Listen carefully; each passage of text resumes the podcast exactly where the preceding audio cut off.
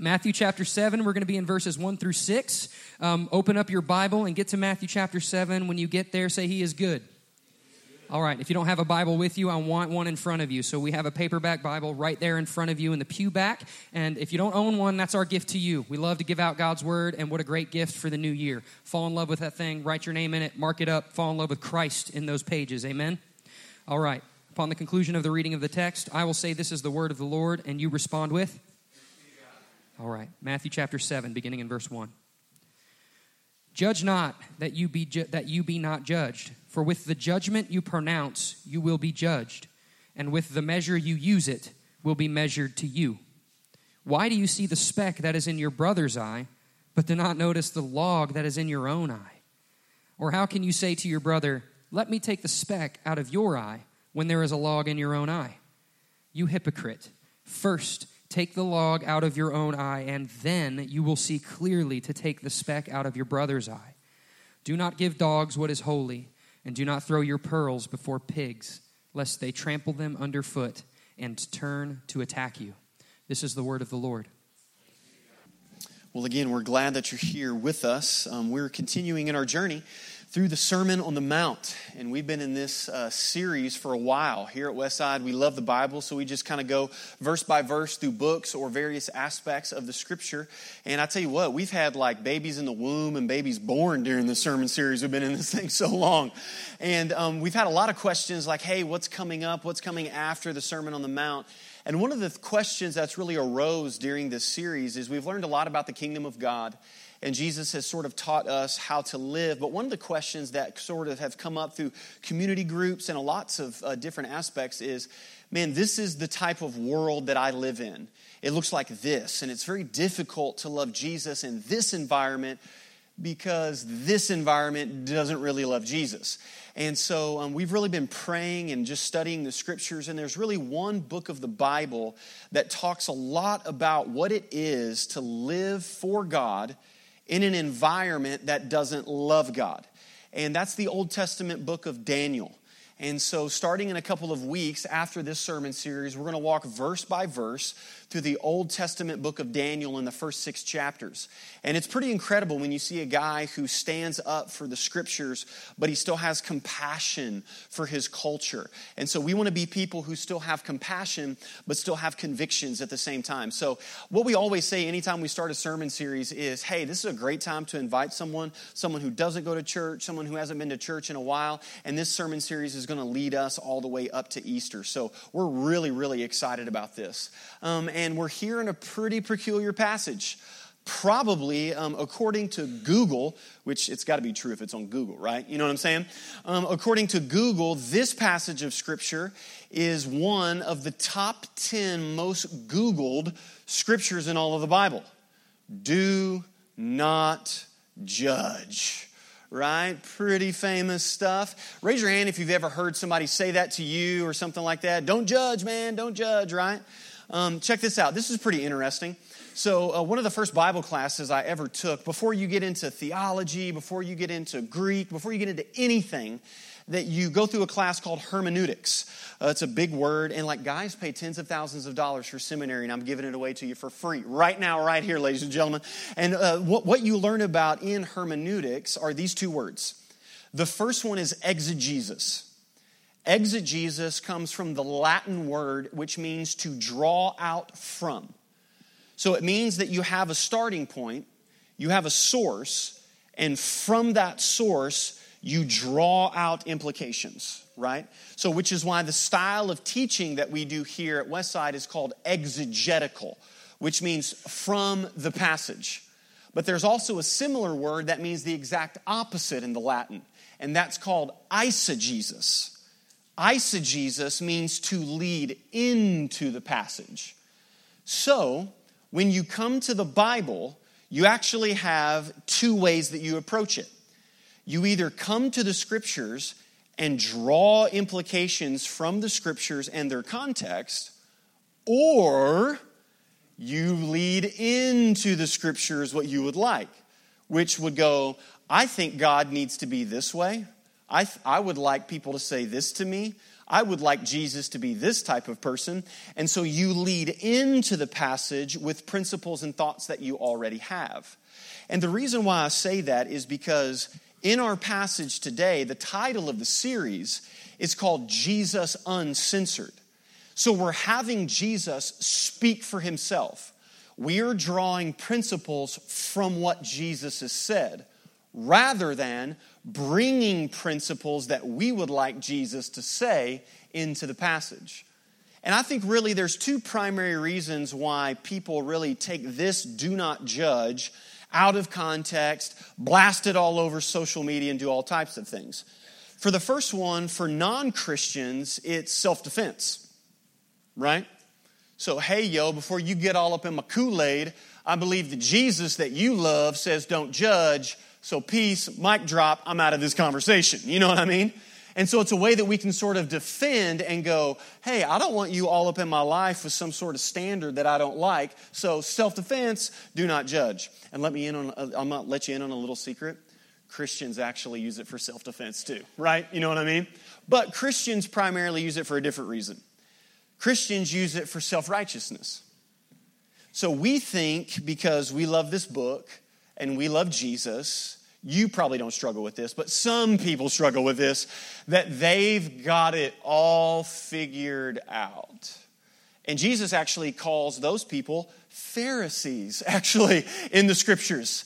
And so the standard of do not judge is sort of this self righteous aspect when they come to this passage. But do you see a common word in both of those descriptions? Self. Me, right? Me. You have a lot more in common with Terrell Owens than what you would think, because Terrell Owens says, I love me some me, baby. You know what I mean? He even sold t shirts that said that. And what we struggle with is ourselves being at the center. But if you would remember in the Sermon on the Mount, Jesus is teaching us how to live a kingdom life. What does the kingdom of God look like? The rule and reign of Jesus Christ. And it is the exact opposite of a self absorbed life. It rather has Jesus at the center. And then actually, Jesus says that you should place the care for other people in front of the care of yourself. And I know what some of you are saying, but no, man, Jesus still says, don't judge. I'm going to stick to that. I got picket signs, I got bumper stickers, the whole thing. Well, again, let's use exegesis and look at the text itself. So have your Bible in front of you. I want to show you a few things. Look in verse 3 what Jesus says. Why do you see the speck that is in your brother's eye, but do not notice the log that is in your own eye? Question did Jesus just make a judgmental statement about what's in my eye? Because if he did, he needs to heed his own words, brother, right? Looks like Jesus is already making a judgmental statement. How about this, verse 5? You hypocrite.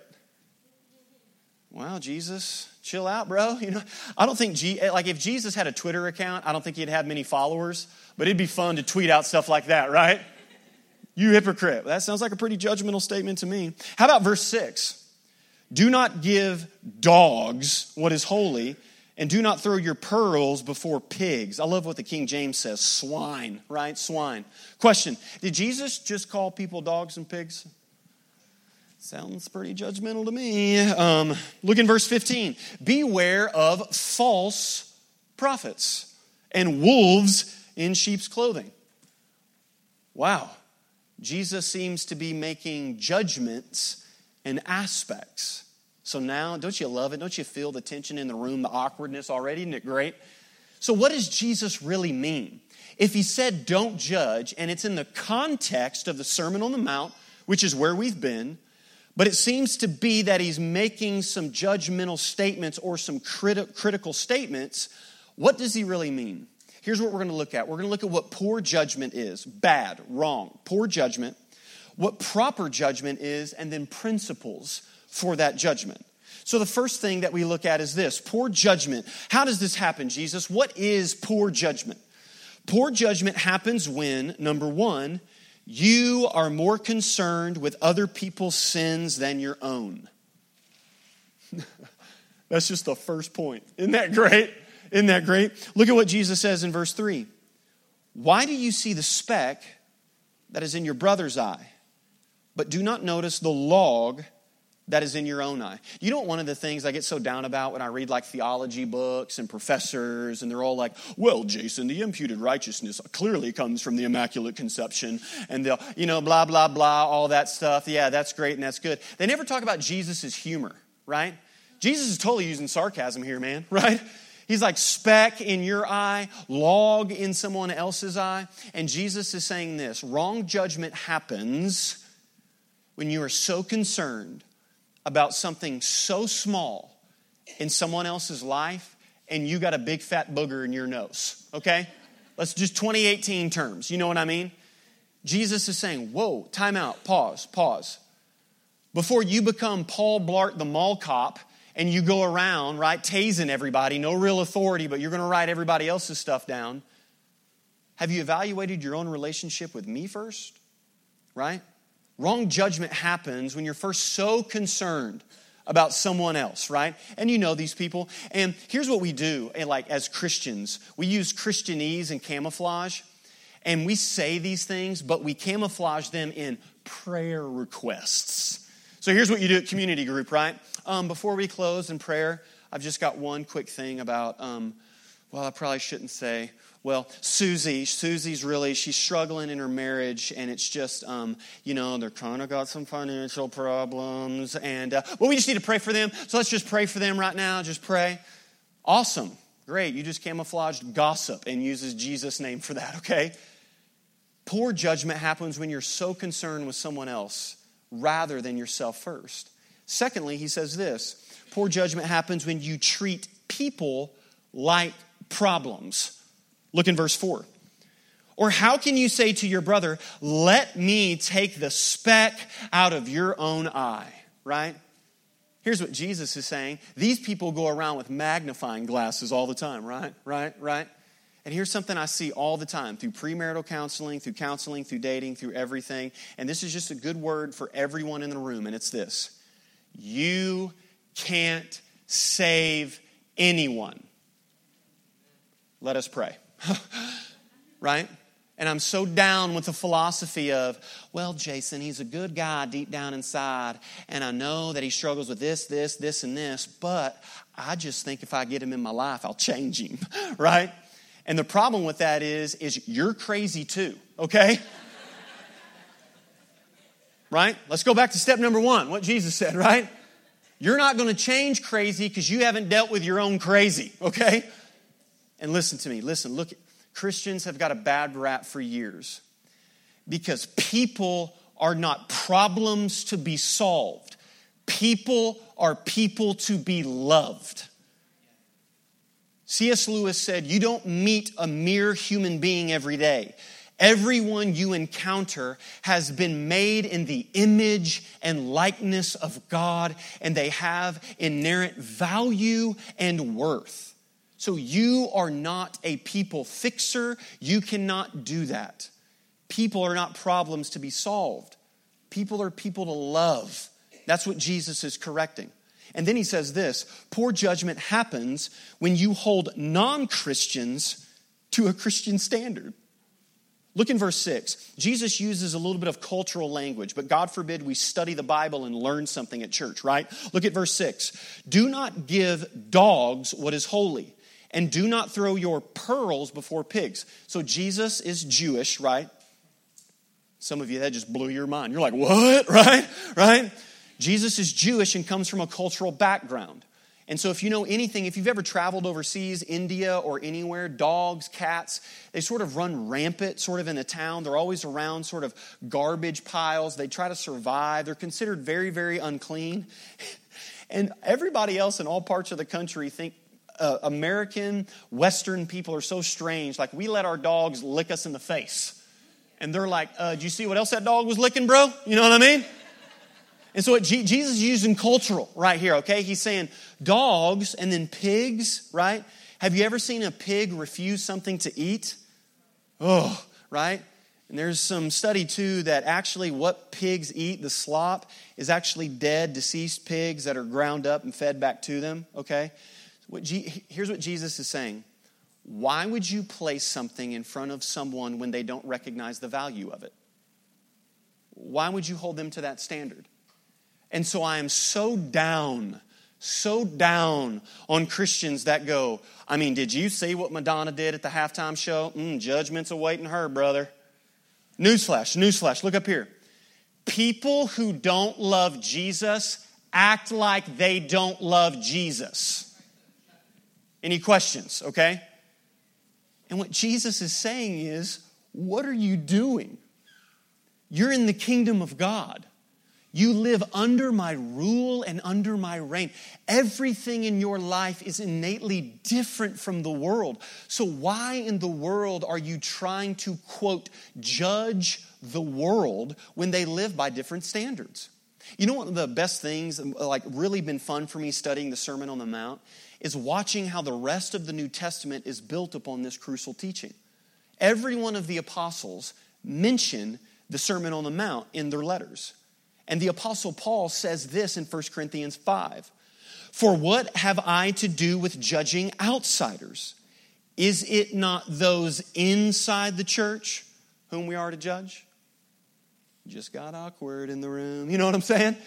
And listen, if you ever want an awkward devotional time, read 1 Corinthians 5 out loud with your family, right? It's weird, man. You got a guy sleeping with his mother in law. I'm telling you, bro, the Bible's got some, like, if you thought Jerry Springer was crazy, man, the Bible's got a lot of stuff in it, okay? But here's what we try to do we try to put it in boxes. Don't read that verse. Don't do this. Don't do that. We eisegesis. What would I like the Bible to say? Rather than, what does the Bible say?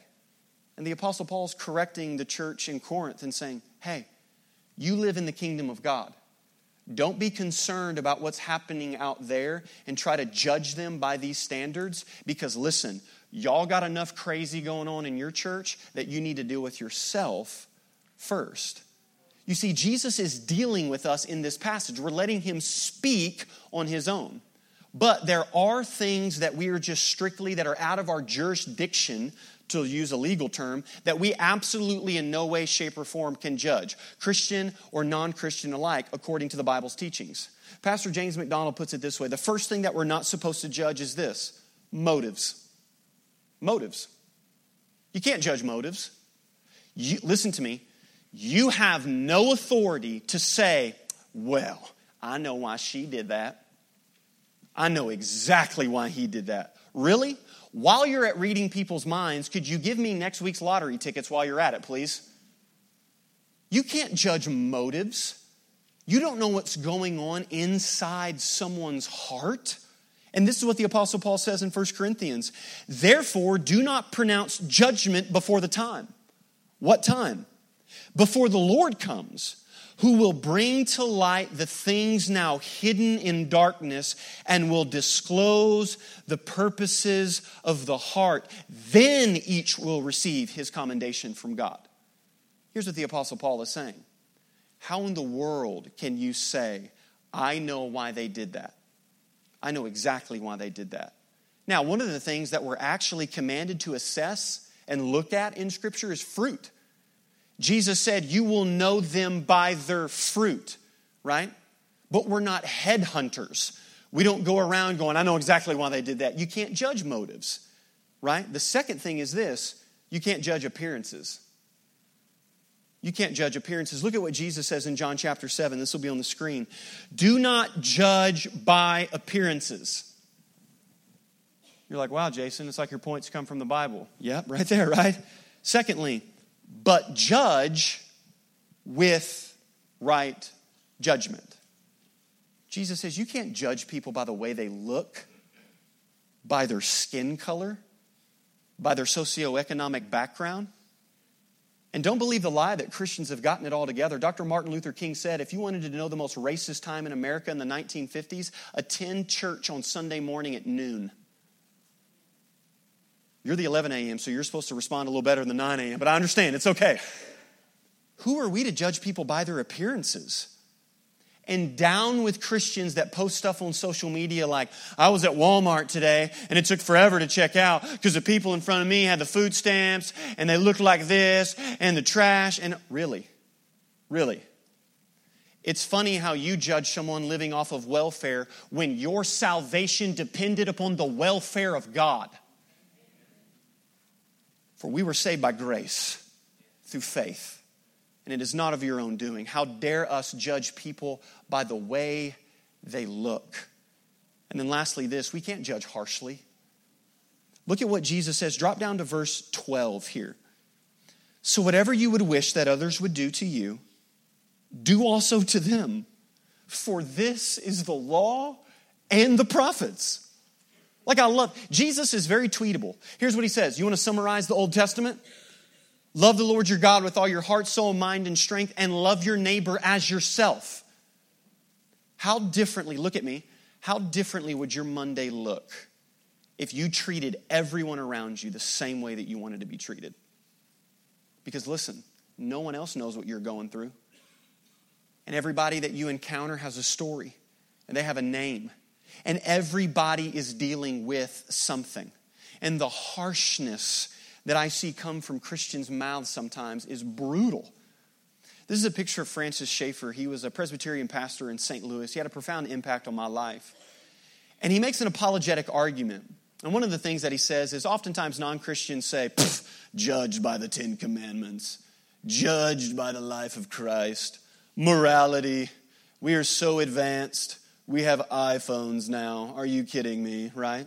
And Francis Schaeffer says this okay, let's say at the end of your life that there was a little tape recorder in your voice box. And right before you died, passed into eternity, the tape recorder played. And every judgment and every criticism that you laid upon someone else the question that was asked of you right before you died is Did you even live up to your own standards? He's proving a point. And what he's saying is exactly what Jesus said Do unto others as you would have them do unto you. In no way, shape, or form are Christians supposed to be the meanest people that someone knows.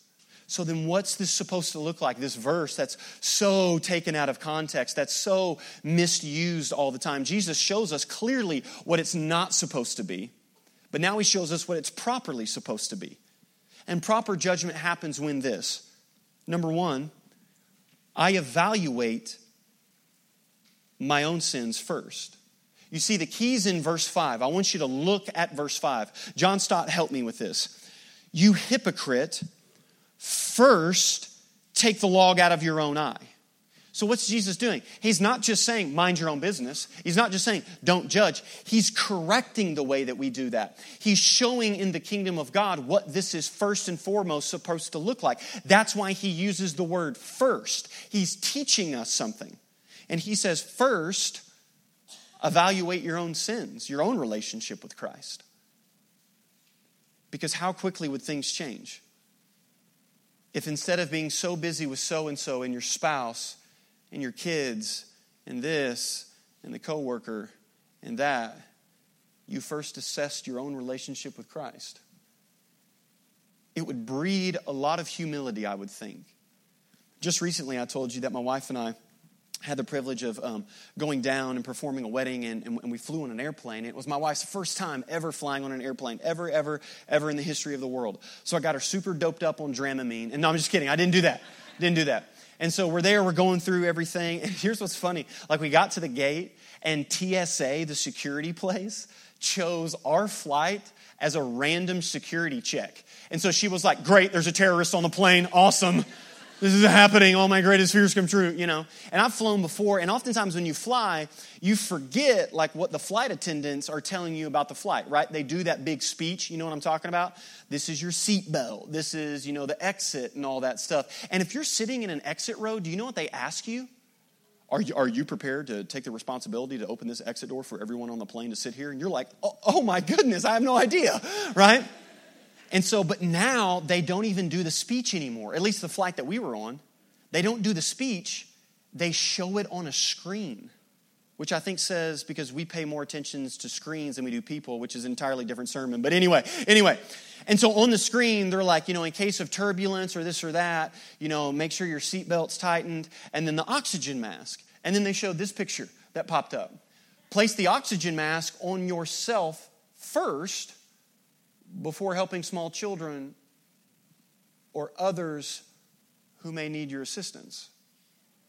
Why do you put the oxygen mask on yourself first? So you can help someone else. Look at me, look at me. No one needs the gospel more than you do. Before you go dishing anything else out, no one needs the gospel like you do. And what Jesus is saying is evaluate yourself first. How in the world, imagine being on an airplane, the window's blown out, you're trying to help all these other people, and you just pass out and die because you didn't have any oxygen on, right? You yourself have to be getting this in order to be giving this. And Jesus says, evaluate your relationship first. And then he says this, secondly, then I engage my brother's sins second. Because John Stott asked this question, and this is profound. If Jesus says, first, take the log out of your own eye, where's the word second? It's not in there. But the word then is the joining phrase that takes you back to the main idea. Okay, we're going back to English class. He says, then you will see clearly to take the speck, and then here's the phrase out of whose eye? Are you looking at your Bibles or I have to preach angry today, right? Out of whose eye? Your brother's. I saw the word brother this morning more than I did all this week, and it just changed everything about the sermon to me. Brother. This is within the kingdom of God. This is a family issue. Because listen, most of the time, if we, pro- like everybody wants Jesus and everybody wants to live a kingdom life until Jesus actually presses in on us. And what he's showing us is that as Christians, we have responsibility to our brothers and sisters in Christ. You're not just going to live a self centered life, you're also responsible for other people as well. But here's what happens anytime we're challenged by another brother or sister in our life, we hit the eject button and we completely leave community because we think the issue is acceptance. If they really see my sin, and if they really walk with me in this, and they really won't love me. And that's the exact opposite of the gospel. You see, in the kingdom of God, nothing can separate you from the love of Christ. So, for Christians to be dealing with this, it's not an issue of acceptance, it's an issue of obedience. And Jesus is saying that we have this responsibility. Maybe this will help. This is a picture of one of my favorite authors, a gentleman by the name of J.R.R. Tolkien. J.R.R. Tolkien's the author of The Hobbit, Lord of the Rings, um, and Forbes magazine actually said that he is one of the top 10 best selling dead authors of all time, which means he's selling more books dead than most dudes are alive. Like, it's just incredible. But as he was writing The Hobbit, he had a deadline that was quickly approaching. And his publisher and editor just kept calling him, saying, We've got to get this done. We've got to get this done. And he sent the first draft off to a friend to read. And his publisher called him and said, Your deadline is due. We've got to have this manuscript in. And J.R.R. Tolkien said, I'm going to be late because I'm going to rewrite the first three chapters of The Hobbit. And the editor said, No, no, no, no, you cannot do this. No way that you can do this. Why are you doing this? And J.R.R. Tolkien said, Because. And the phrase that he used was, I had excellent criticism and sound judgment from a dear friend and reader of mine. Who was the dear friend? Just a no name guy by the name of C.S. Lewis. And many people think that if he would have released the first draft, it wouldn't have been that successful at all. J.R.R. Tolkien had a friend in his life that made a proper judgment to take out chapters in a book. The kingdom of God is equipped in such a way that God has placed people around you to edit some chapters out of your life and to edit some future things that have not yet happened, but they beg you and they beseech you and they say, I've been so broken over this. I've been so broken over this because I have seen myself in this scenario. Tim Keller says what makes biblical community and marriage so difficult is what you find, what you don't like about your spouse or another person is often a reflection of what you don't like about yourself. And so when you're in that and you go, I've dealt with myself, I've seen my own sins in this. And so we've got to come together and do this. And listen, here's the sentence You cannot have the blessing of Christian community without the burden of Christian accountability. You can't have it. Everybody wants to drink coffee, eat donuts, sing kumbaya, and sprinkle fairy dust on everyone, but no one wants the responsibility that Jesus is laying upon us. And what he is saying is when you first engage yourself and you understand how beautiful the gospel is and what I did for you, the grace that permeates from you and comes from you will force you to engage your fellow brother and your fellow sister in Christ. So, how do we do this? And that's what Jesus shows us. Most scholars believe that verses 7 through 12 before Jesus gets into a tree and its fruit, and I never knew you, and all of that, these verses were purposefully put there by Matthew because they sort of don't make sense on their own. Everything in the Sermon on the Mount has had a logical conclusion and a frame of thought. And it's sort of like a grocery list, it's sort of like he tags it on. But here, most scholars believe, is he's expounding on how to properly judge and do this within the kingdom. So, how do we do this? Well, the first is this we do it carefully very carefully. We can draw that from what Jesus says about dogs and pigs. You need to assess how you're going forth in doing this. You need to be very careful about how you deal with this. And do you know what I always love anytime Jesus deals with confrontation? You see, our world thinks confrontation's a bad thing. All change comes from confrontation. All change. Why'd you get a new gym membership? Because one day you looked in the mirror and were confronted with what you saw, right? Let's just be honest. Why'd you change your diet? Because the doctor got a rap sheet and you were confronted with those numbers. All change comes from confrontation. But what's different about Christian community is that it's carefully done. And what I love is Jesus never gives us a number. Like, after you've met with this person three times, then hit the eject button. He never says that. He constantly says over and over, pursue, pursue, pursue, which leads us into the next thing. We don't do it just carefully, but we do it prayerfully. Jesus is saying in verse 7 ask for wisdom in this. Ask and it will be given to you. Seek and you will find it. Knock and it will be open to you. Look at verse 10. Or if he who asks for a fish will give him a serpent, if you then who are evil, Sounds like a judgmental statement to me. Know how to give good gifts to your children. How much more will your Father who is in heaven give you good things? What Jesus is saying is you're careful with this, you're prayerful with this, and you're going before the Lord going, God, this is my responsibility with my brother and sister in Christ. Because here's the difference with the world and the kingdom of God the world hits the eject button when you call somebody out and you got to get your own. And, and, and I'm out of here, man. I can't believe that you would do this. And we lie and we say that it's out of love and that love would never do anything like this. But what Jesus is saying is love pursues relentlessly. And it begs and it calls and it pleads and it beckons and it says, Christ paid for that. You don't have to go that direction. And so we're careful, we're prayerful. And then the last thing is this it's tender. One theologian said it this way Before you ever talk to that person about what God has said, have you cried to God about that person?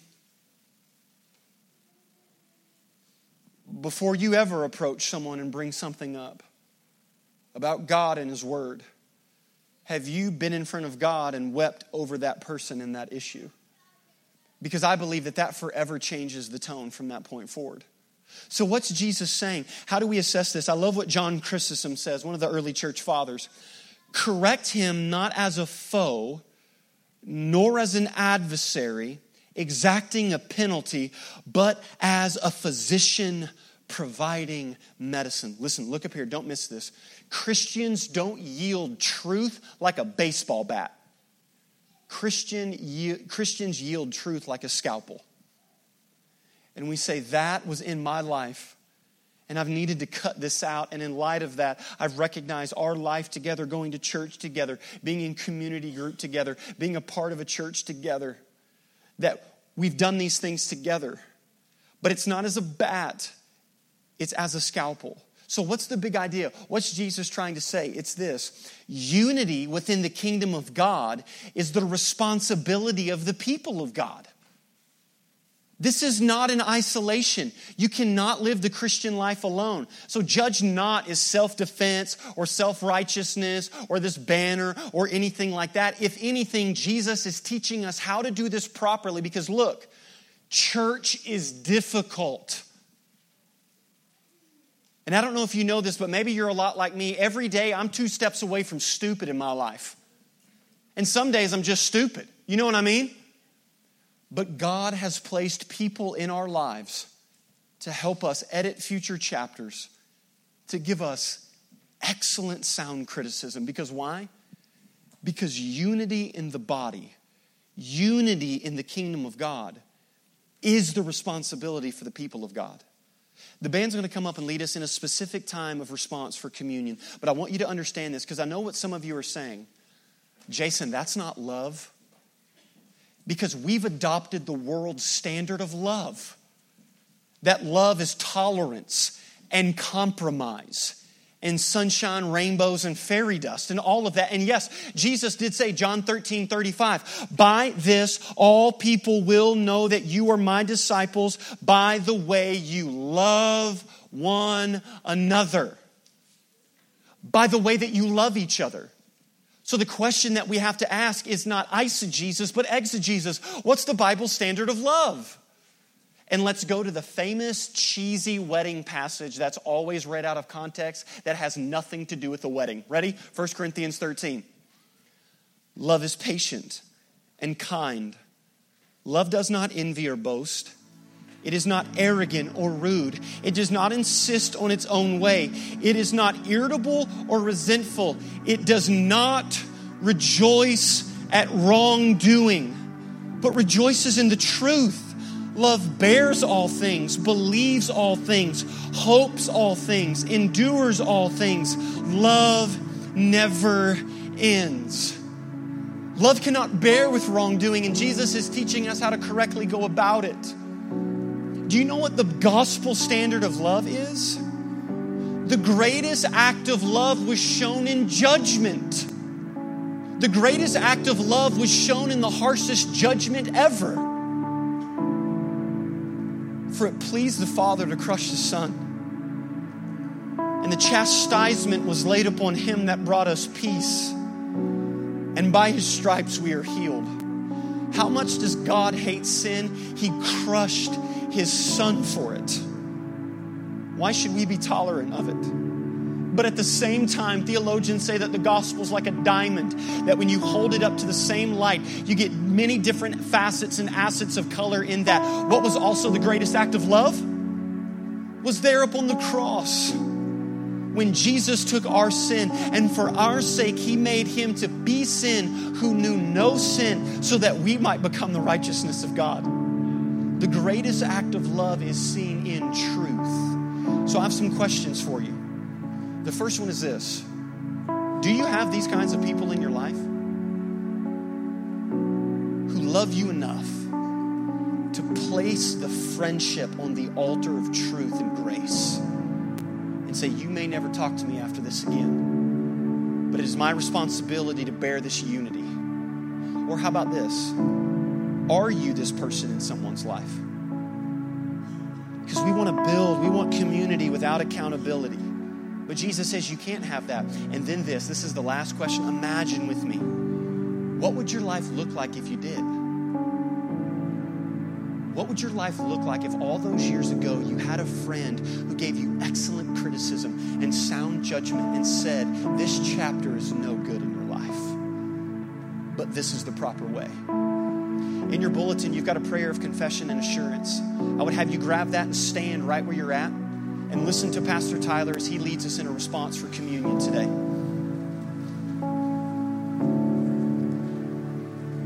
I'm going to read a portion of scripture from 1 Corinthians chapter 11. And I want you guys to hear the word of the Lord to be read and see how we are to approach the table. I think you're going to find it's very similar to what we've heard this morning. For I received From the Lord, what I also delivered to you that the Lord Jesus, on that night when he was betrayed, took bread. And when he had given thanks, he broke it and said, This is my body, which is for you. Do this in remembrance of me. In the same way, he also took the cup after supper, saying, This cup is the new covenant in my blood. Do this as often as you drink it in remembrance of me. For as often as you eat this bread and drink the cup, you proclaim the Lord's death until he comes. Pay attention to these next verses. Whoever therefore eats the bread or drinks the cup of the Lord in an unworthy manner will be guilty concerning the body and the blood of the Lord. Let a person examine himself then, and so eat of the bread and drink of the cup. For anyone who eats and drinks without discerning the body eats and drinks judgment on himself. That is why many of you are weak and ill, and some have died. But if we judged ourselves truly, we would have not be judged. But when we are judged by the Lord, we are disciplined so that we may not be condemned along with the world.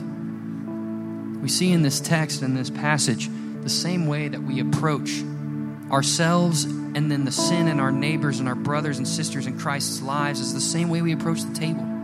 That first we examine ourselves. We look in our lives and see what do we need to confess to the Lord? What do we need to leave behind us? Examining ourselves and then approaching the table. So, by way of responding to that, can we just read this prayer of confession that you have in your hand aloud as we examine ourselves? We will read the bold and underlined portions aloud together, and I will read the other portions as a call. Let's read aloud together. Most merciful God, we, your church, confess that often our spirit has not been that of Christ, where we have failed to love one another as He loves, where we have pledged loyalty to Him with our lips and then betrayed, deserted, or denied Him. Forgive us, we pray and by your Spirit, make us faithful in every time of trial. Through Jesus Christ our Lord. Amen. Westside, who is in a position to condemn? Only Christ. But Christ suffered and died for us, was raised from the dead and ascended on high for us, and continues to intercede for us. Believe the good news. In the name of Jesus Christ, we are forgiven. Let's respond together. In the name of Jesus Christ, we are forgiven. Glory to God. Amen. Please come forward as you feel led to receive communion as we respond in song.